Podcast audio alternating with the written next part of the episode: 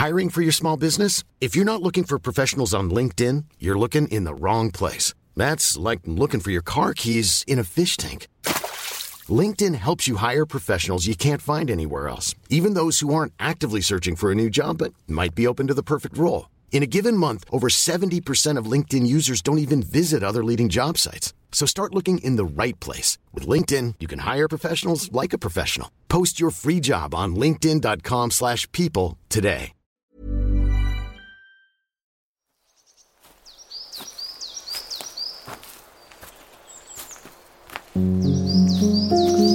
Hello everyone, welcome to part two of the Stompcast. Josh and I are just wandering, well, right in the heart of Richmond. It is a December day as we speak. Uh, you might be listening in the new year, probably still cold and a bit wet, as is the U K, but I love it on days like this when you're out on a good old stomp. I get the boots on, you got your, well, you had your gloves on, but you're quite hardy. I've still got my gloves, you've taken yours off, my gloves are still on. But I love it getting out in these conditions, don't you? I do. I mean, it's so nice that we can walk here together. Richmond for me is a place that is, is very close to my heart. This is where so much of my training has taken place.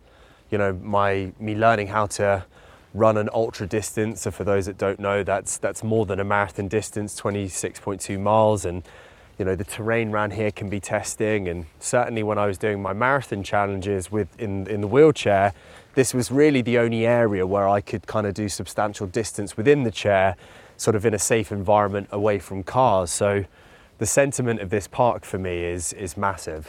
It's got a part, a piece of your heart, I guess. Yeah, one hundred percent. Yeah, I mean, you know, this is where so much sweat and tears is, is taken place. You know, this and is ultimately too as well. What's that? And a couple of blisters as well. Many, maybe. many, many blisters and, and sore muscles. Yeah. But you know, this is ultimately the place that enabled me to go on and achieve some of the greatest things that I've ever done in my life. And so, in a strange way, I, my gratitude that I have for this park is is massive. Mm. Do you kind of go back to some of those moments? You're walking around now, can you kind of remember the different occasions you've been here? Maybe in different mindsets, some good mindsets, some where you've been going through good times, some bad times. Can you kind of, do you reflect on those when you come to a place like this? Yeah, I mean, there's definitely areas in this park that I look at and I think, you know, on slightly challenging days, you know, there are going to be certain parts that are going to be more testing than others. And for me, the more testing areas gave me an opportunity to just release whatever I had going on within me.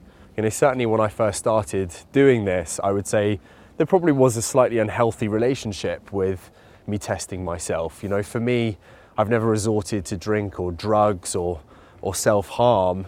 For me, I guess, in a, in a sense, the self-harm probably came from doing these extreme challenges, but it came with a positive outcome, if that makes any sense at all. And mm. I think through this process and me learning from it and coming to, to love it as much as I do, it's become much healthier than what it once was.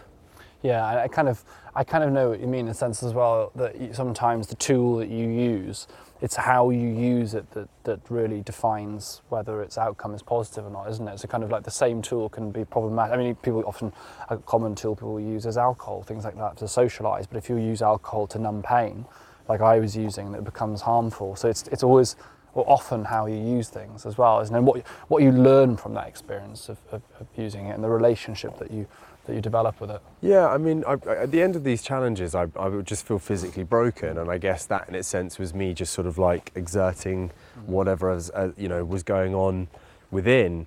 But I think it did just get to the point where I was like, you know, I, I do love these challenges; they give me such purpose. But I'm I am tired now of feeling broken, and I had to ask myself that question of like, do is it necessary for me to feel this broken?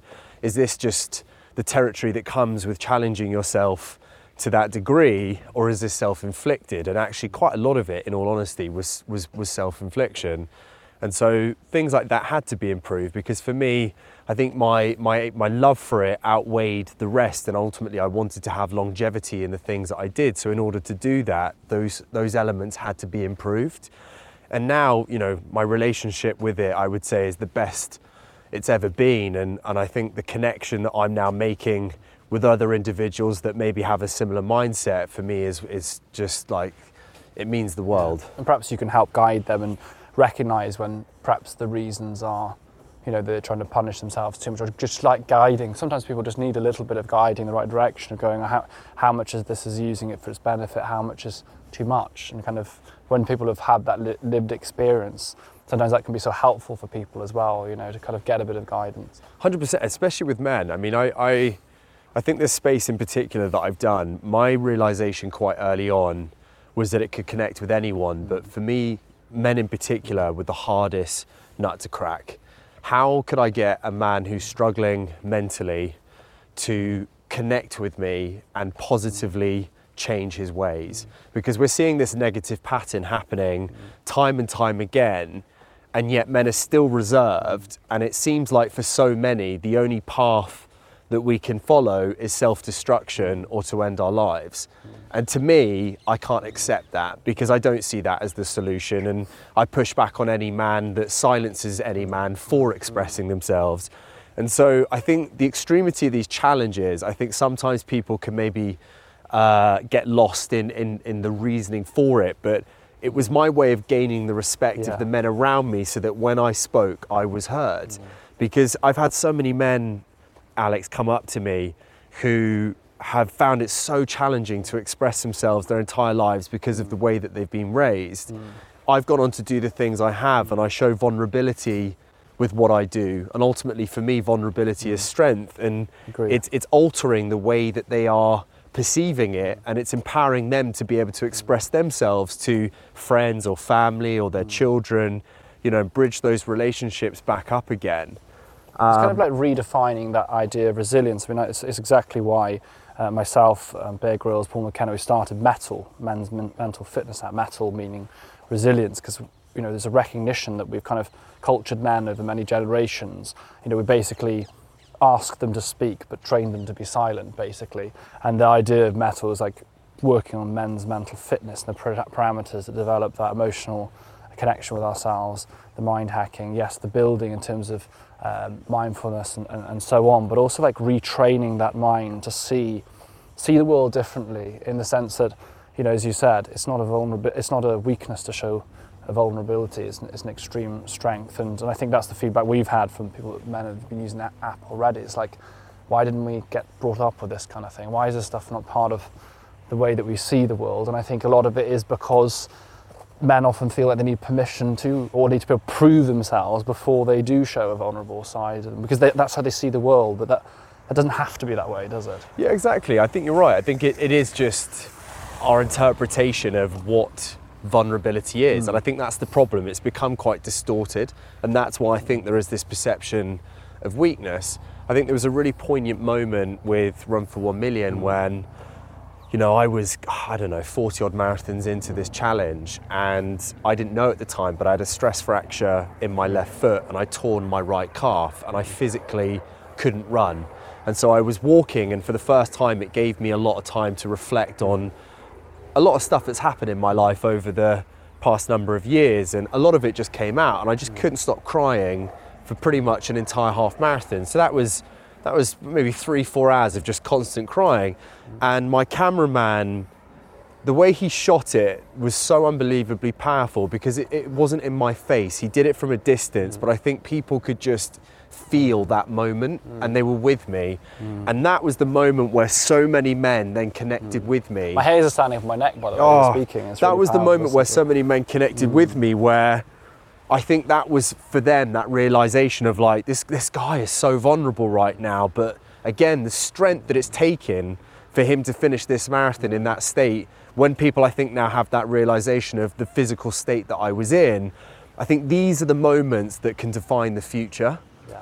And I hope there are going to be so many more like it. And, and the reason why I set up things like the Run Club and I vocalize things, and I want to create these platforms, is that this isn't just something that I can experience myself. So many people, in fact, anyone out there that's listening to this, has the potential to achieve these things. But I think society just keeps breaking them down and limiting them. What we need to do is just broaden that person's imagination to believe that they can do it. Mm, absolutely. And a lot of it starts from the little and often as well. Like, you know, obviously doing things like challenges, you can find your limits and all these things, but also it's like, what, what are the messages you tell yourself each day? How do you speak to yourself? How do you view your life? And you know, what are the things you do to build your own uh, mental kind of resilience and stuff. It's, it's all, it all plays its part. Well, let's talk a little bit about your your why, because I mean, again, you've been very open talking about, you know, experiences of mental health and depression and things. You you, you struggled as a as a young boy, really, a young man at first. And I wonder if you could share with us a little bit of that journey and how that then bring us back up to date. Then how did that take us or lead us to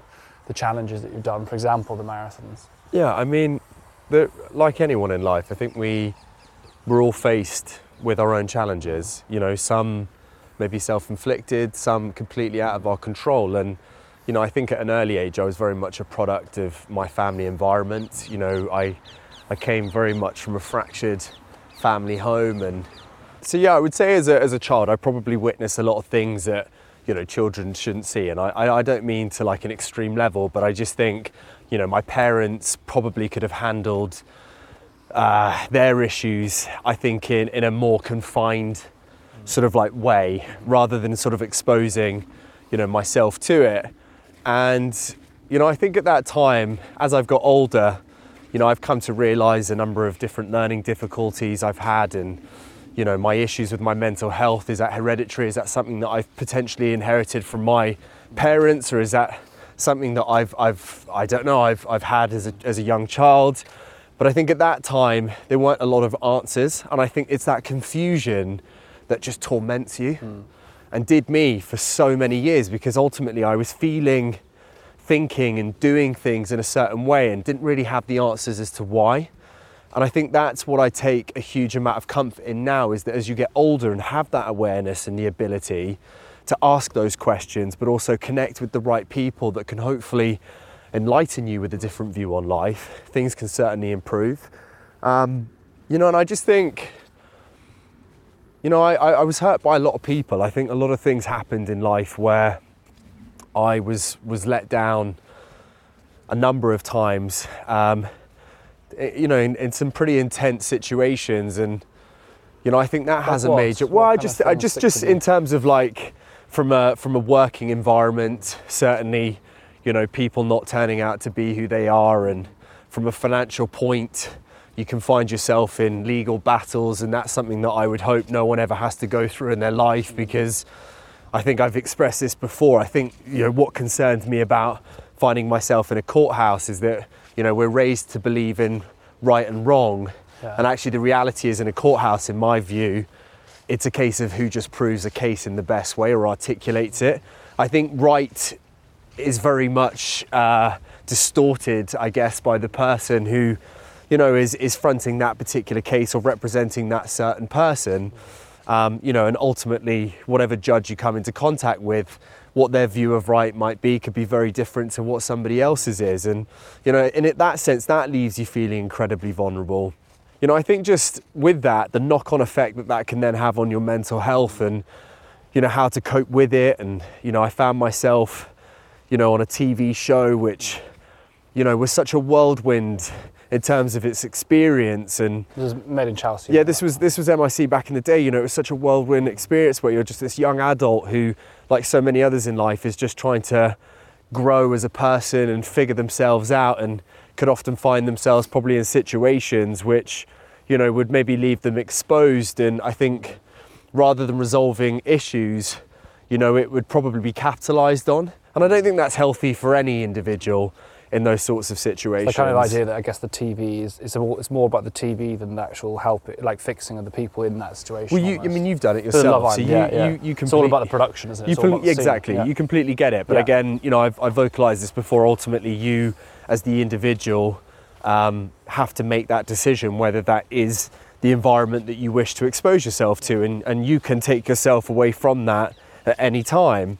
Um, And so, yeah, I just, I think for me, life is probably, you know, and I think this is where you have to be very careful when you say life for you has been testing, because I think this is the problem. A lot of people can judge an individual by what they look like or what they may have, and, and question how life can be testing for them if you do a comparison. But mm.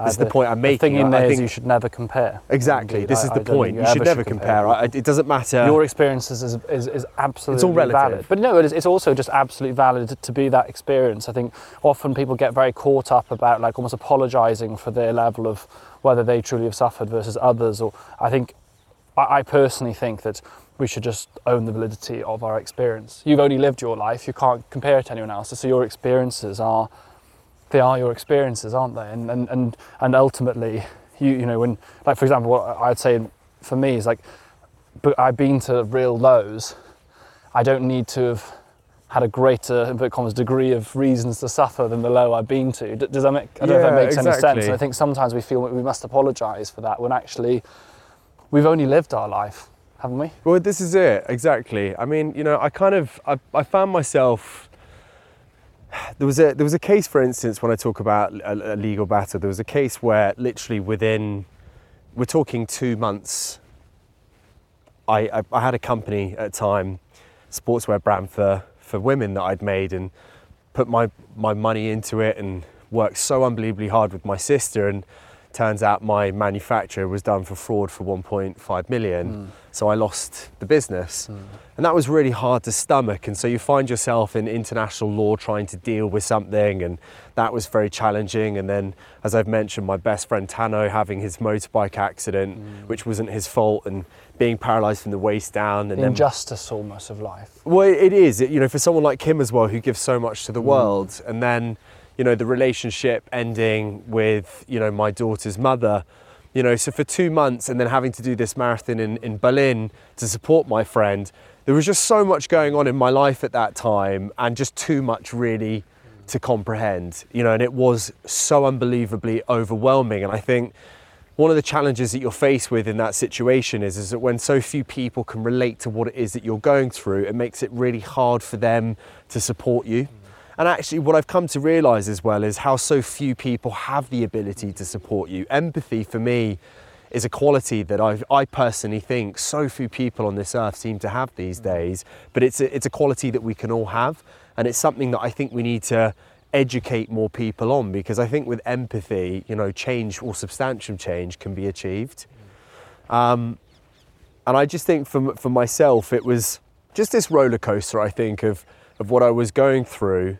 But I think what I've come to realise now is that these things, these curveballs that are thrown at you in life, they are challenging, but they also, in a sense, can be an education or a gift. And it's it's not necessarily one that you might want, but actually you then can choose how you wish to respond to something like that. And so that's, I think, when these challenges started to come up, where for me, I just didn't want to look back on my life and reflect on these negative moments and that be the defining point in my life at that particular age. And so by doing these challenges, I needed to convert that negative energy that I had built up within me, and I needed to exert it and put it out into something incredibly positive and sort of share that message with other people that may be feeling the same way. But also trying to redefine, I think, for anyone who has struggled with their mental health, how they can perceive themselves, but equally how they can perceive others too. I wanted to almost try and be that beacon of light um, for other people when that light just doesn't seem to be found. And that led you into doing things like the, the marathons then, as in doing this, the, the, the big old challenge, which is the seventy-six. Is that, do you feel that culminated in that? Is that, was it almost like those things led you to this, or was just that just part of part of the life? Does that make sense? Yeah, do you feel like those experiences from childhood, you know, things with your parents, you know, some of the challenges that, you know, growing up, I guess, and and maturing in the, the kind of, or trying to be a, an adult in the kind of T V realm and all this kind of stuff, and then is that why this has come to this point? Was that why you turned to do this kind of challenge? Yeah, I mean, Alex, I, I look back on my life now, and like so many people, I've I've I've hit rock bottom, and I wouldn't change a thing for the world, because it's defined the man that I've become today and has enabled me to go on and face, overcome and achieve the things that I have. Mm. You know, it's like I said, it's it's there's been so many valuable lessons learned from each of these experiences, and I think it's life. This is life. It, it's it's a beautiful thing, but I think in order for us to appreciate these things in life that we have and to have gratitude, unfortunately, that's what comes with it too. Yeah. You know, we can't, unfortunately, as much as we love to smile, we can't smile every day, you know, and that's just, I think you have to, it's it's about accepting things. And I think that's what I've come to realize, is that I've started to accept these experiences in my life more than I did before, because I think you have so much resentment. Why is this happening to me, or why has that happened? And I think it's just, it is a part of life. And I think, you know, ultimately, as I, I keep saying, we have the opportunity to react to that in the way that we wish. And so for me, it was a case of whenever I was struggling, I think for me, you know, when people talk about, you know, going off off the rails or whatever, I think it was, I just want to invest my time now into a healthy distraction, which was these challenges, which gives me a reason to wake up every day, but I know equally is going to help other people too. I mean, I never, I wasn't, a, you know, an ultra athlete or anything before I started taking on all these challenges. This is all brand new stuff to me, but, you know, I think you take a huge amount of strength from the people around you. Certainly when I was in a wheelchair,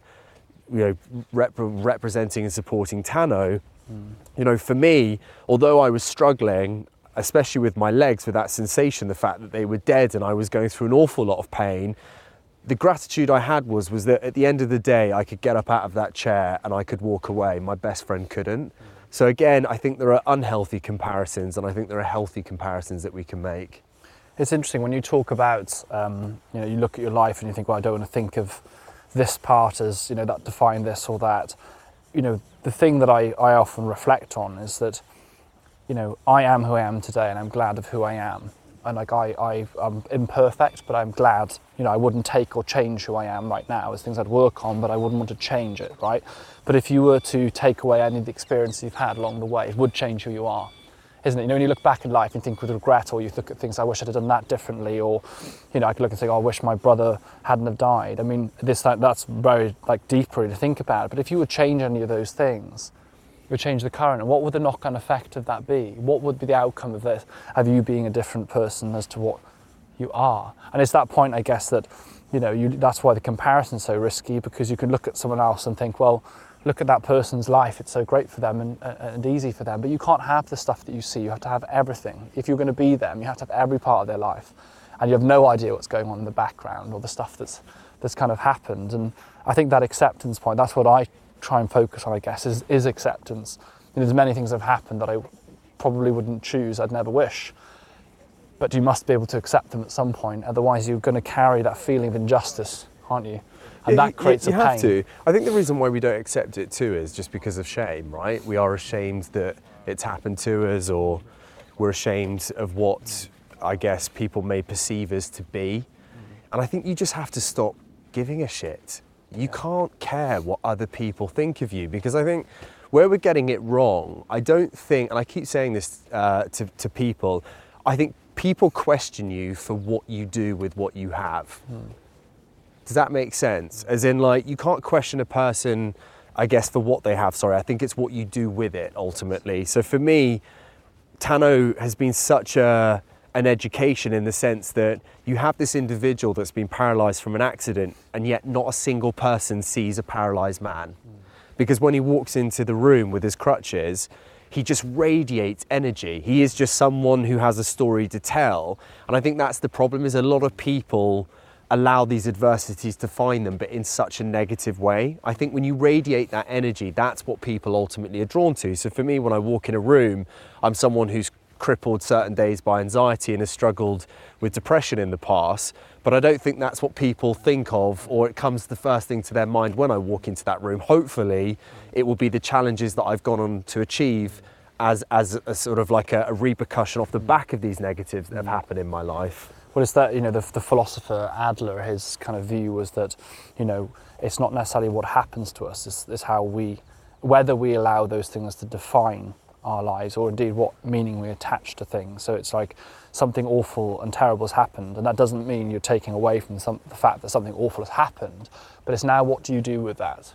What's your step forward from that? You can't change it. You literally, one, you know, a minute has passed, we've walked down this hill, that has happened, right? It's happened. Whatever's happened in your past, it's happened.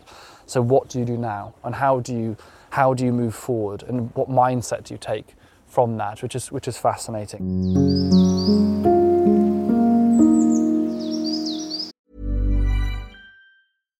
One size fits all seems like a good idea for clothes until you try them on. Same goes for healthcare. That's why United Healthcare offers flexible, budget-friendly coverage for medical, vision, dental, and more. Learn more at U H one dot com.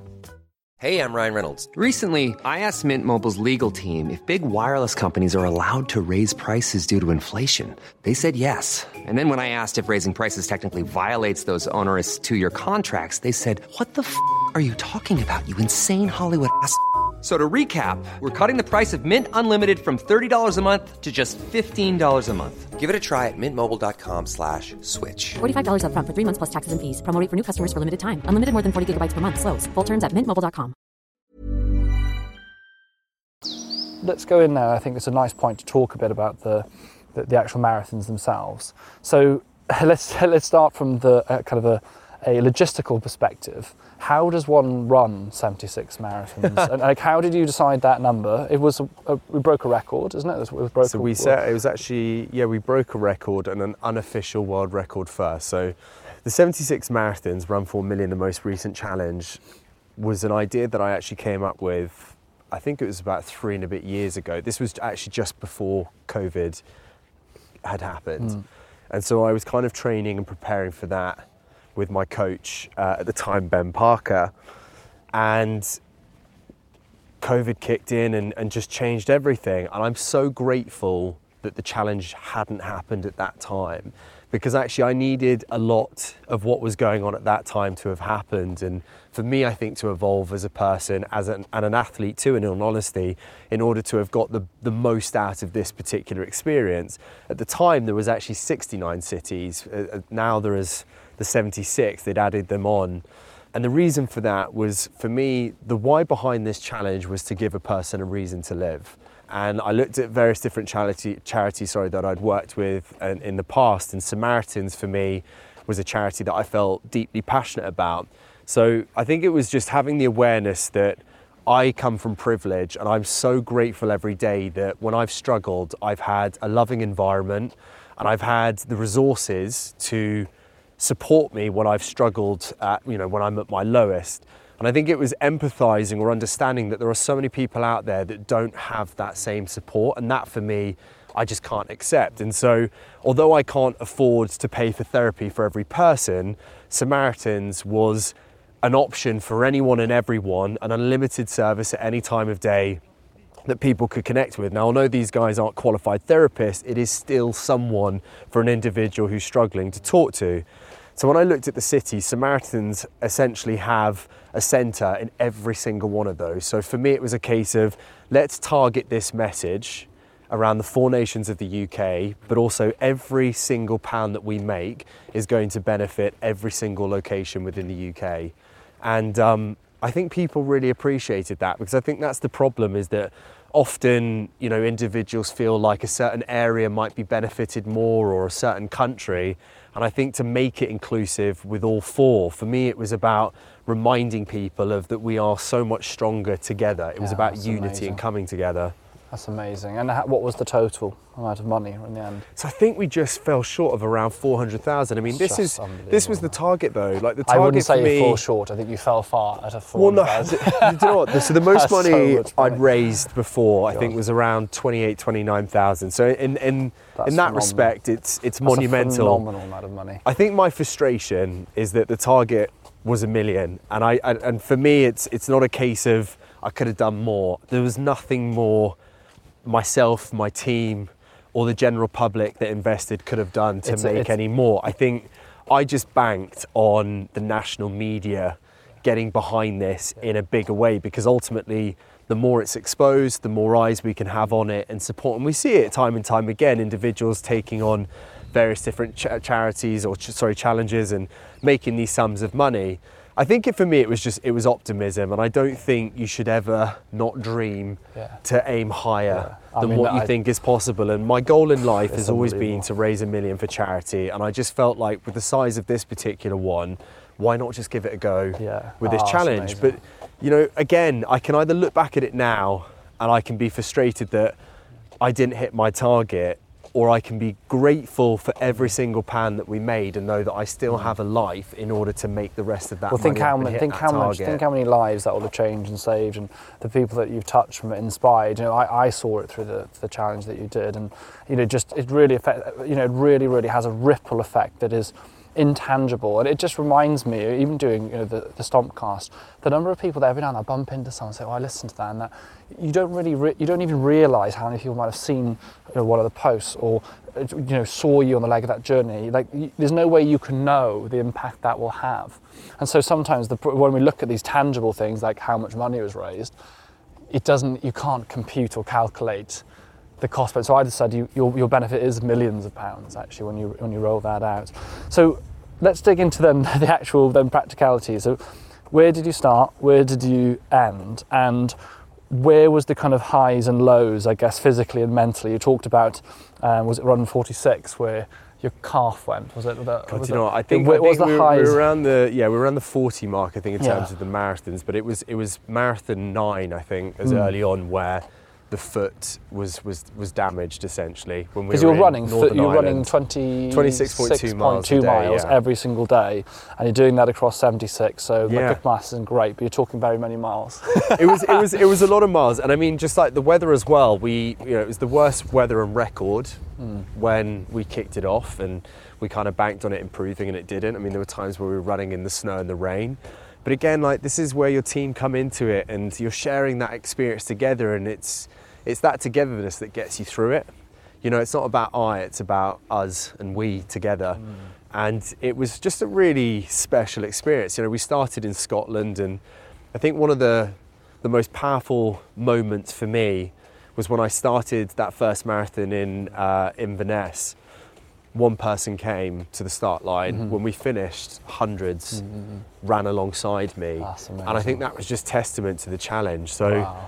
you know, we started off in Scotland, and we made our way over to Northern Ireland, and then over to England. Then we progressively made our way into Wales, back into England, finished off in Wales, south of Wales, and then made our way down south, working our way back up to London, to finish the final two marathons in London. And, um, you know, I just think for me, it's a case of just stripping stuff back. Whenever I do these challenges, I don't like luxury.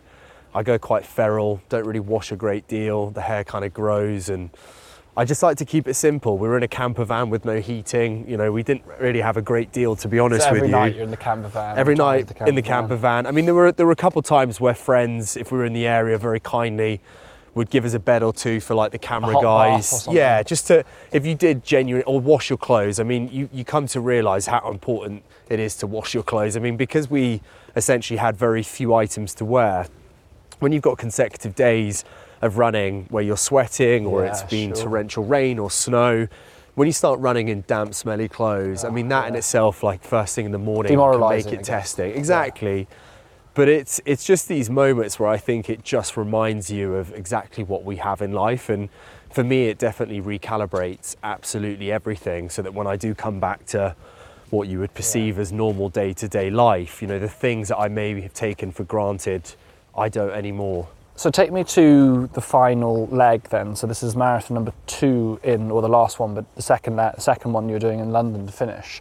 What was the final, where did you end it? And what did it kind of feel like as a team to, to complete that challenge?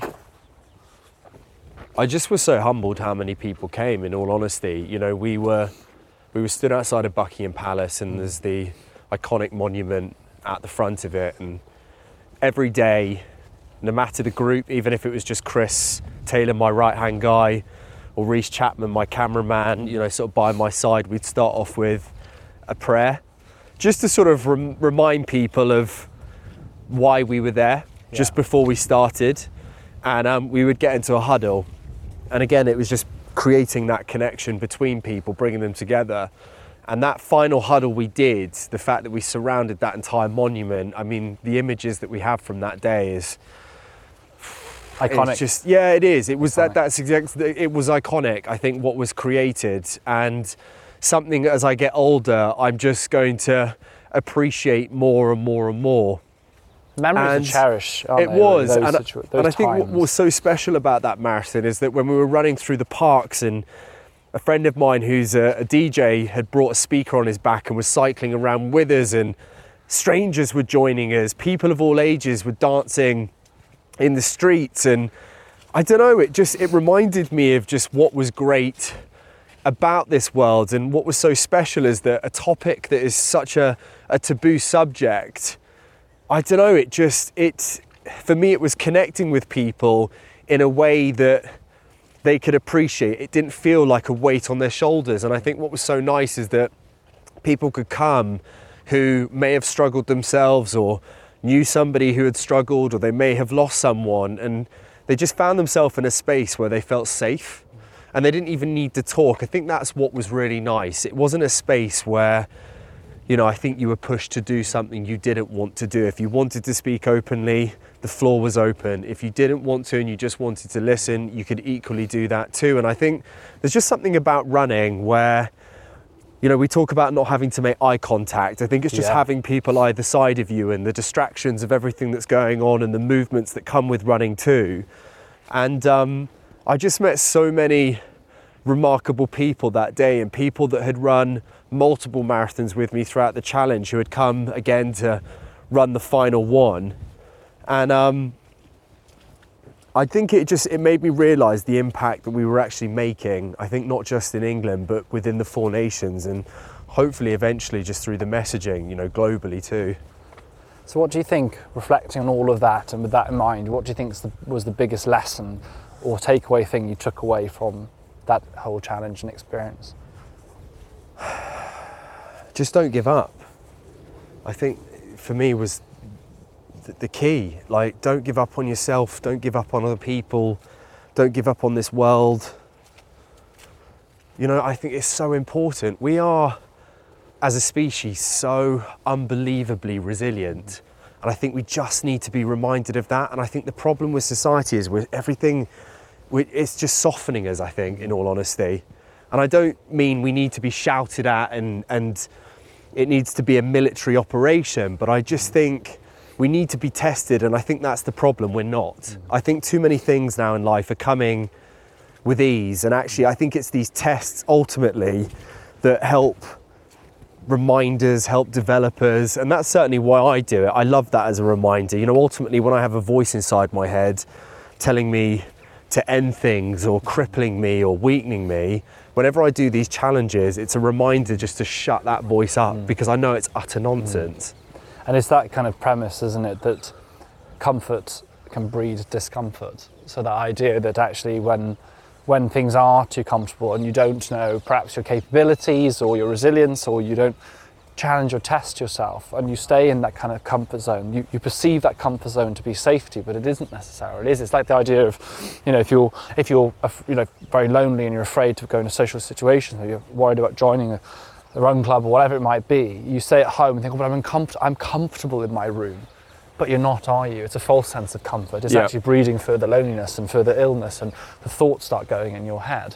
So sometimes it's actually retraining our brain to go, no, actually, discomfort is where the growth happens, isn't it? I think you're right. I think you, you have to you have to redefine what comfort actually is, because I think, in all honesty, the vast majority of things that we do in life, I think, is actually masking how we, we genuinely yeah. feel, yeah. right? Agreed. I think so Agreed. many things seem to be pushed on us. Television, alcohol, drugs, yeah. whatever it might be. And I think momentarily, it helps you. Fast but long term, it doesn't.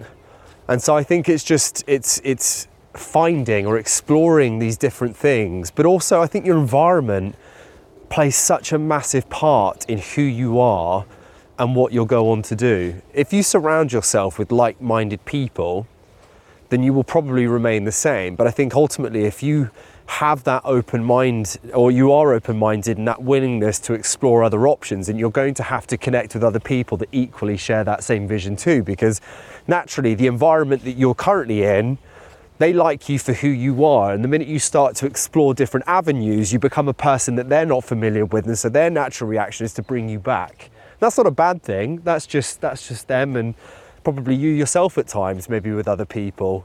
You know, well, I found, they say you become the average of your people, don't you? one hundred percent. You become the middle point, the median of within your people. Alex, I found myself on a night out recently where I joined a birthday a little bit later on. You know, I had my run club the next morning. I'm thirty-four, I've got a six-year-old daughter. I can drink as much as the next person, I can have fun, but I have a fully grown man stood in front of me with other people being like, you need to catch up. And I said, well, what do you mean by that? He said, well, you're five beers behind, you need to drink five beers and then you'll catch up with us. And I looked at him and I said, but what good is that gonna do? What is your rationale behind that? Why do I want to get myself to a point where I'm that drunk and potentially, because I'm terrible with a hangover, being sick in a toilet, which then in turn will affect my run club tomorrow and the interactions that I make with the people that have taken the time to come down with me. Yeah. So I think rather than being kind of like frustrated or questioning this person, you just have to understand that they are in a completely different point in their yeah. life to and they you. might come to your place, but you can't exactly. drag, you can't bring them there. They've got to find it themselves. Exactly, that's absolutely fine. But you know, that that particular guy has positioned himself where he's pretty content waking up on a Sunday morning hungover, probably staying in bed most of the day watching films. That's fine. To some people, yeah, that sounds the free. dream. There is yeah, absolute judgment free. free. That's just not the life that I wish to live. Yeah. Yeah. You know, so, you know, if anything, I look at that individual and I just think, right now, we might not connect, but I'm going to continue doing the work that I do because actually you're the you're the person I want to connect with the most. I hope that one day I'll see you at that run club. Yeah. However many years that might take, who knows? What is the, what's the, there's some, uh, something I saw on TikTok the other day that was, um, you know, running is the drug you take in the moment. Uh, it causes you a lot of discomfort, but creates, you know, so much happiness. Whereas, uh, you know, recreational drugs, booze, fast food, food it's a, a drug you take in the moment that makes you feel good, but creates so much pain in the long term. And yeah, I guess perhaps the only way you can work that out is by finding an answer. And I've been through that process. I mean, you find... find that answer. Right, we'll come to the end of part two there. Gosh, we covered so much. It's been absolutely amazing. Honestly, it's been fantastic. Guys, I'll see you uh, in part three very, very shortly and very, very soon. Goodbye.